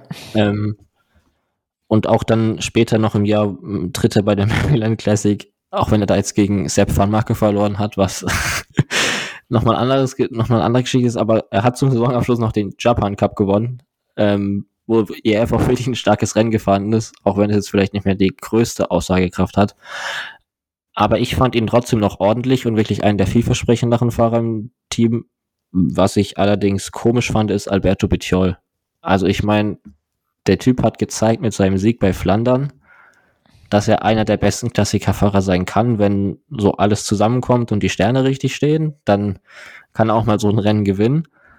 Aber dass er halt bei den Klassikern so wie das gesamte Team, also ich würde jetzt auch die anderen nicht rausnehmen, so jemand wie Magnus Kort oder Walgren, die ja in der Theorie mit Bissiger noch ein starkes, wirklich starkes Klassikerteam bilden, die waren halt wirklich komplett weg vom Schuss. Bei jedem Rennen sind die in Gruppen hinterhergefahren. Das war ähnlich wie Age Dessert, die eigentlich mit einem nominell starken Team an den Start gehen, aber dann jedes Mal abgezogen werden. Und dann hat Bettiol natürlich diesen einen Auftritt bei der Tour gehabt, wo er von, nur von Michael Matthews geschlagen wurde, den er zwischendurch noch eingeholt hat. Er hatte bei der Tour de Suisse diesen vermeintlichen Etappensieg, wo er gejubelt hat und aber Lenkensund vorne, was war Lenkensund, ne? Oh Gott, ich erinnere mich nicht mehr, ehrlich gesagt. Die Etappe gewonnen hatte. Und auch bei der Deutschland-Tour ist er nochmal Dritter geworden, aber es sind alles nicht die Ergebnisse, die man von so einem Fahrer seines Formates irgendwie erwartet. Also ich finde ja. ihn, trotz einiger guter Ergebnisse, ist der Standard bei ihm einfach ein bisschen höher als das, was am Ende dabei rausgekommen ist. Walgren hatte diesen schlimmen Sturz auch, ne? Ja, bei der Occitanie-Rundfahrt ja, hat er sich das Becken gebrochen. Der wird auch nächstes Jahr nicht für das World Tour Team genau. fahren, sondern soll erstmal in dem Devo-Team von denen fahren, bis. Ich meine, sie können dann ja immer noch einsetzen bei Punkt Pro und Punkt 1 Rennen, aber er hat auf jeden Fall keinen World Platz mehr bekommen. Das ist auch krass. Äh, auf jeden Fall gute Besserung in die Richtung. Aber ja, vielleicht ist da, also vielleicht ist da Bettiol so ein bisschen symptomatisch, auch mit der Glücklosigkeit. Ich meine, ne, Stefan Bissiger, krasser Zeitfahrspezialist auch irgendwo, der sich dann die ganze Zeit aufs Maul gelegt hat dieses Jahr bei den richtigen Zeitfahren. Was Pech sein kann, was keine Ahnung, übermäßige Aufregung sein kann, das, ne, ähm, ist ja, ne, insgesamt kann man, denke ich, abschließen, auch Magnus Kort, der ja die ganze Zeit vorne rumgefahren ist bei der Tour de France, aber im Endeffekt. Etappe gewonnen hat dann auch genau die, die Etappe gewonnen hat, aber finde ich auch jemand, dem man mehr als einen großen Saisonsieg zutrauen könnte. Ja. Ne, wenn man sagt, okay, er hat eine richtig gute Saison, so, ähm, aber ja, das vielleicht dann so viel nochmal zu 2022, denke ich, wird sich IF jetzt auf jeden Fall nicht als nicht so super gerne in seiner Gesamtheit dran zurückerinnern. Lass uns nach 23 schauen wir haben schon, also ne, der eine Transfer ist Carapaz, so der große, da muss man gar nicht groß drüber streiten. Ähm, aber ich glaube, es sind doch relativ viele Leute auch gekommen und gegangen sonst noch, oder? Also gegangen sind äh, Langefeld, der hat seine Karriere beendet. Das ist halt einfach ein, auch einer, der dem Klassikerteam war, fand ich, der halt auch wirklich eine wichtige Stütze sein könnte, weil der auch früher also in früheren Jahren jetzt war ein starker Klassikerfahrer, ist dann jetzt immer mehr in diese Kapitäns- und Road Captain-Rolle gerutscht. Ich glaube, der fängt auch jetzt an als Sportdirektor bei denen, wenn ich mich richtig erinnere. Ähm, und sonst sind Hideto Nakana hat seine Karriere beendet. Der hat jetzt keine große Rolle im Team gespielt. Und Daniel Ayorave, Aroyave, ähm, ein Kolumbianer, den sie eigentlich als Kletterer geholt haben, der hat aber diese Anforderungen, die sie ihm eigentlich gegeben haben, so als Helfer, hat er eigentlich nie wirklich krass erfüllen können. Der größte Abgang ist auf jeden Fall Ruben Guerrero. Der wechselt zu Movistar. Und der hat halt auch schon in diesem Jahr angedeutet, dass er von der Rolle, die er in den letzten Jahren eigentlich so ausgeführt hat als Etappenjäger bei den Grand Tours, hat er, glaube ich, diese eine Giro-Etappe gewonnen. Hat er nicht auch das Bergtrikot beim Giro gewonnen gehabt in dem Jahr? Ähm, auf jeden Fall war er in den Jahren zuvor immer so eine Art Etappenjäger und dieses Jahr ist er wirklich auch bei den einwöchigen Rundfahrten immer mehr in diese Leaderrolle reingeschlüpft und hat gezeigt, dass er die bekleiden kann und gut ausfüllen kann. Ähm, das tut halt schon weh für sie als Team, dass sie den verloren haben, aber ich glaube einfach, dass sie dieses Vertragsangebot von Movistar nicht mitgehen konnten, weil wenn sie Carapaz holen, ist da halt schon ein großer Teil vom Budget weg. Und dann auf der Zugängeseite eigentlich, Carapaz hat noch André Amador mitgebracht, da muss ich jetzt ein bisschen lachen, weil der halt bei Ineos wirklich seine Qualitäten, die er noch hatte, in früheren Jahren nicht mehr so zeigen konnte. Und sonst haben sie noch äh, Stefan de Bott geholt, ein ganz guter Kletterer von Astana, einer der wenigen soliden Fahrer in diesem Jahr. Und äh, Mikkel Honoré von Quickstep, der ja seinen Vertrag aufgelöst hat mit denen, um zu wechseln. Also der hatte noch ein Jahr Vertrag ist dann jetzt zu IF gewechselt und ich denke mal, dass es nur daran liegen kann, dass er bei IF eine Kapitänsrolle versprochen bekommen hat für die Klassiker, die er jetzt bei Quickstep nicht gesehen hat. Also, weil sonst, er hat jetzt bei Quickstep in den letzten zwei Jahren wirklich so einen richtigen starken Aufschwung hingelegt, hat immer wieder gezeigt, dass er bei den Klassikern und auch bei hügeligen Rennen sehr, sehr stark fahren kann. Er wurde halt nie wirklich als Kapitän eingesetzt, weil sie einfach auf dem Terrain mit Evenepoel, Alaphilippe plus den ganzen Klassikerfahrern wie Askren noch so viele Leute haben, die auf dem Terrain vielleicht noch einen Tick über ihm sind, dass er sich da jetzt nicht als etablierten Teil der Klassikermannschaft gesehen hat und dementsprechend jetzt einen Wechsel vorgezogen hat, mm, der dem der EF auf jeden Fall gut tun kann, weil sie dadurch eben nochmal so einen Mann reinbekommen, so dass sich die Teams nicht unbedingt nur auf Betjol konzentrieren können. Ähm, aber ich weiß jetzt nicht, ob er als Leader ähm, so eine große Rolle spielen kann. Ja, ich, also ich meine, ne, äh, das macht das Klassiker-Team auf jeden Fall stärker, wenn man sich mal ja. vorstellt, du hast irgendwie Betjol, Bissinger, Honoré und dann Jonas Rutsch irgendwie als sehr, sehr starken Helfer oder jemand, der mal eine frühe gucken kann, ähm, würde ich jetzt auf jeden Fall sagen, das ist eine Mannschaft, die man jetzt nicht vernachlässigen kann, wenn die alle gut in Form sind. So, ähm, wenn es da besser läuft als in 22, dann ja, kann das schon ganz cool sein. Ähm,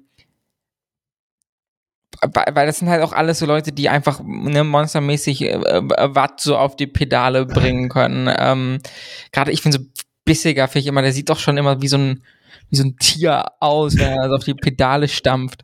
Äh, Finde ich ganz geil. Und dann, genau, also so, in manchen Rennen dann vielleicht auch nochmal mit Magnus Kort oder so. Also finde ich schon rein von den Namen her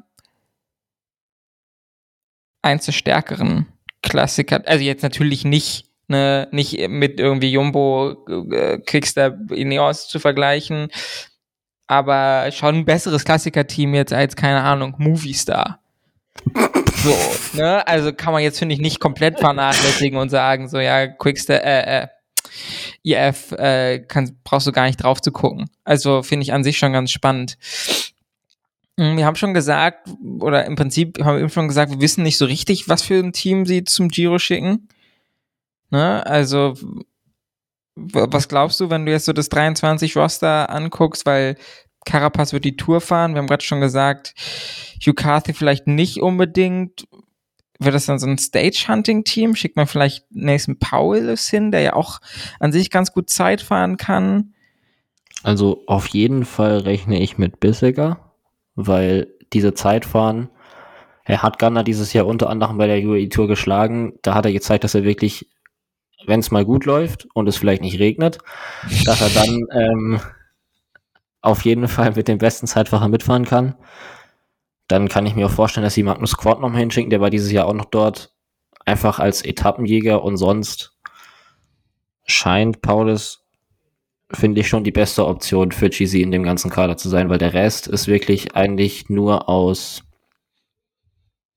zeitverschwachen Veteranen äh, in diesem ganzen Kader, also ob jetzt Ost Christian Eiking oder Esteban Chavez, wenn man die noch dazuzählen will, die können alle nicht gut Zeit fahren. Von daher müsste es eigentlich darauf hinauslaufen, dass sie da so ein Etappenjäger plus Paulus-Team hinschicken, um da irgendwas zu machen.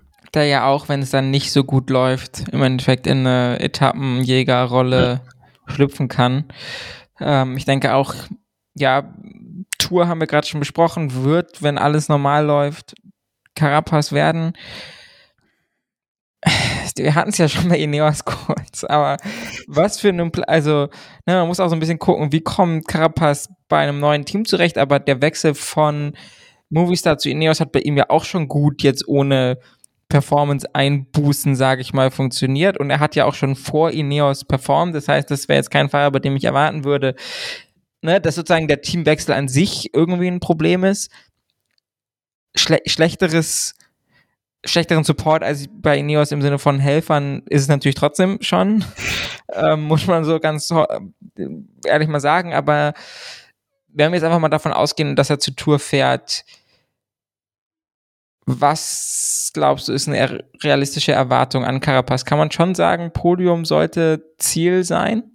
Ja. Also ich werde Podium definitiv als Ziel festlegen. Alles andere wäre wahrscheinlich auch einfach nicht sinnvoll. Nachdem Investment, das man jetzt in ihn getätigt hat und nach den Leistungen, die er gezeigt hat, ich meine, er war schon auf dem Tourpodium letztes Jahr. Von daher würde ich jetzt schon sagen, dass er als, dadurch, dass er jetzt auch als klarer Kapitän seines Teams reingeht, ähm, auf jeden Fall als Podiumskandidat gezählt werden muss.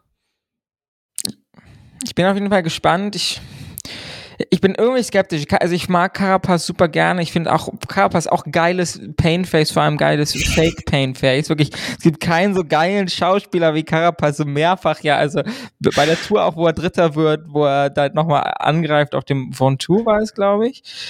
Ähm, und jetzt auch bei der, beim, bei dem Giro und so, also Carapaz einfach, äh, und auch in den Ausreißergruppen äh, bei der Vuelta, wo er ja absurd abgeliefert hat, äh, einfach geiler Typ. Äh, ich mag ihn tatsächlich sehr gern, auch immer mit seiner Kette und so. Also ich, ich feiere Carapaz total. Mm, wenn ich mir so überlege, wer alles so zur Tour fährt, glaube ich einfach, also natürlich kann er Podium fahren, ne? Das will ich gar nicht überhaupt nicht in Frage stellen. Nicht, dass sich wieder auf Twitter jetzt beschwert wird. Ähm, ich glaube nur einfach, es wird relativ, also es wird einfach ein harter Kampf. Ne? Also es ist klar, es ist die Tour de France, aber zum Beispiel anders als jetzt die Tour dieses Jahr, wo man schon sagen konnte, okay, Thomas war dann schon noch, noch mal weit vor den Leuten, die hinter ihm kamen, so insgesamt sehe ich die dann sehr knapp schon jetzt werden im dritten Platz was natürlich aber auch ganz, ganz stark wieder darauf ankommt. A, wer im Endeffekt überhaupt hinfährt und B, wer sich dann im Zweifelsfall während der Tour noch verletzt oder whatever. Aber ja, ich denke, da muss man jetzt dann nicht noch mehr Zeit drauf verwenden. Er wird auf jeden Fall zur Tour fahren und äh, ganz schlecht wird es hoffentlich nicht werden. Ähm, was gibt's denn für dich noch so, wenn es um 2023 geht, bei IF zu besprechen. Was glaubst du, wo können die Siege dann dieses Jahr, beziehungsweise nächstes Jahr ist es ja jetzt gerade noch herkommen, die in 23 so sehr, äh, in 22, oh Gott, so sehr gefehlt haben? Also wenn ich jetzt äh, mir das eine Interview angehört habe von, ich weiß nicht mehr leider wer es war, aber es war ein dänischer Sportdirektor von IF. Mhm. Er hat gesagt, sie werden von Anfang 2023 in diesen Abstiegskampf investieren und auch wirklich bei kleinen Rennen starten, kann ich mir vorstellen, dass sie eines der wenigen Teams sind, die das jetzt so angehen, weil ich die Lernkurve nicht so einschätze, dass jetzt alle Teams darauf setzen, bei kleinen Rennen den Start zu gehen. Und dann könnte es sein, dass sie wirklich ein paar von denen abschießen und da dann schon ein paar Siege sammeln können, auch schon in den frühen Monaten der Saison. Und sonst würde ich einen großen Aufmerksamkeitsfaktor auf Piccolo legen. Mhm. Weil Piccolo jetzt wirklich, also er kam erst im August in das Team rein, ist davor halt eben durch die Pro-Tour getingelt mit Gazprom zuerst, dann ist er, nachdem das Team geschlossen wurde, zu Dronehopper gegangen für, weiß ich nicht, fünf Rennen oder so. Und als er dann bei den fünf Rennen wirklich starke Leistungen gezeigt hat, starke Resultate eingefahren hat, hat sich EF gedacht, den brauchen wir für den Abstiegskampf und hat ihn sich ins Team reingeholt und das ist jetzt wirklich ein Glücksgriff gewesen. Die haben ihn jetzt noch für die nächsten zwei Jahre im Team und nach den Ergebnissen, die er gezeigt hat, also er war Dritter bei der Coppa Agostonia, Zweiter beim Japan Cup und auch Top Ten bei der Coppa Sabatini Maryland Classic und Elfter bei der Lombardei-Rundfahrt. Also der ist wirklich diese ganzen Eintagesrennen, schweren Eintagesrennen im Herbst sehr stark gefahren. Und da denke ich, können wir auch im nächsten Jahr schon erwarten, dass der auch mal bei einwöchigen Rundfahrten eine wichtige Rolle spielt und wahrscheinlich so das aussichtsreichste Talent im ganzen Kader ist. Ja, spannend. Ähm, ich hoffe sehr, dass es besser klappt, weil äh, ich weiß nicht, ob das rausgekommen ist. Ich habe irgendwie ein kleines Herz für IF. Ich mag es irgendwie und wie gesagt, ich finde es an sich, ich, also, obwohl, also, Jonathan Waters ist ein, komischer Vogel, mit dem habe ich nicht unbedingt viel am Hut, aber irgendwie finde ich, haben sie immer trotzdem ganz coole Fahrer und ganz coole Fahrertypen am Start. Ähm, und wie gesagt, an sich steckt in dem Kader mehr Potenzial. So, ähm, Ben Healy könnte noch ganz interessant werden, ja auch noch relativ jung und sehr stark oder starke Ansätze gezeigt. dieses Jahr. Ähm, muss man auch mal gucken. Vielleicht schafft er den Breakthrough. Aber also ich sag mal so, es wird mich sehr wundern, wenn EF wieder so eine schlechte Saison hat. Ich glaube, wenn sich das wiederholt, dann muss man wirklich mal gucken, ob man da irgendwie Performance Staff oder so austauscht, weil das Talent ist auf jeden Fall da. Ähm, ich würde mich freuen, wenn Nielsen Paulus weiterhin sich gut entwickelt. Ähm, und bin tatsächlich sehr gespannt, äh, wie Carapaz bei EF performt. An sich ist es, glaube ich, ein super guter Fit. So, ich glaube, das war für alle Seiten ein sehr guter Move ähm, und wird sich zeigen, wie das so verläuft. Und natürlich sind wir alle schon gespannt, wie das Kit äh, aussehen wird und was, welche, ob, ob, ob ich mich diesmal traue, die Palace Collab zu kaufen. Äh, Nach der Erfahrung mit dem Team sehen wir das wahrscheinlich so zwei Tage bevor die Tour down losgeht. Tatsache. ähm, aber ich hatte tatsächlich so ein Palace-Trikot im Warenkorb, aber hab's dann nicht gekauft, weil es auch einfach weiterhin dumm ist, 250 Euro dafür auszugeben, aber auch irgendwie ein bisschen geil. Also, mal gucken. Wir werden sehen. Alles klar, Brian. Ich würde sagen, haben wir's? Ne? Ich denke schon, ja. Sehr schön. Äh, die zwei einzigen englischsprachigen Teams der World Tour, wie wir am Anfang schon festgestellt haben. Außer die anderen, die es auch sind, die aber nicht richtig reinzählen. ähm, es wird auf jeden Fall weitergehen mit unseren kleinen Team-Reviews. Äh, bitte entschuldigt die kleine Unregelmäßigkeit im Veröffentlichungsrhythmus gerade. Es ist äh, etwas schwer manchmal Podcast und Privat- beziehungsweise Arbeitsleben immer so zusammenzubekommen, wie man das gerne möchte. Aber wir geben uns natürlich Mühe. Und damit bedanke ich mich bei Brian, der wie immer die ganze Vorarbeit geleistet hat, ohne die es nicht möglich gewesen wäre. Dann tschüss und danke dir fürs Moderieren. Ob, wie immer gerne. Auch wenn das ein paar Leute manchmal ganz gerne anders sehen würden, aber das wird erstmal so bleiben. Nein. ganz, ganz lieben Keine Dank. Shoutouts an Twitter. ganz, ganz lieben Dank äh, fürs Zuhören und bis zum nächsten Mal. Ciao, ciao.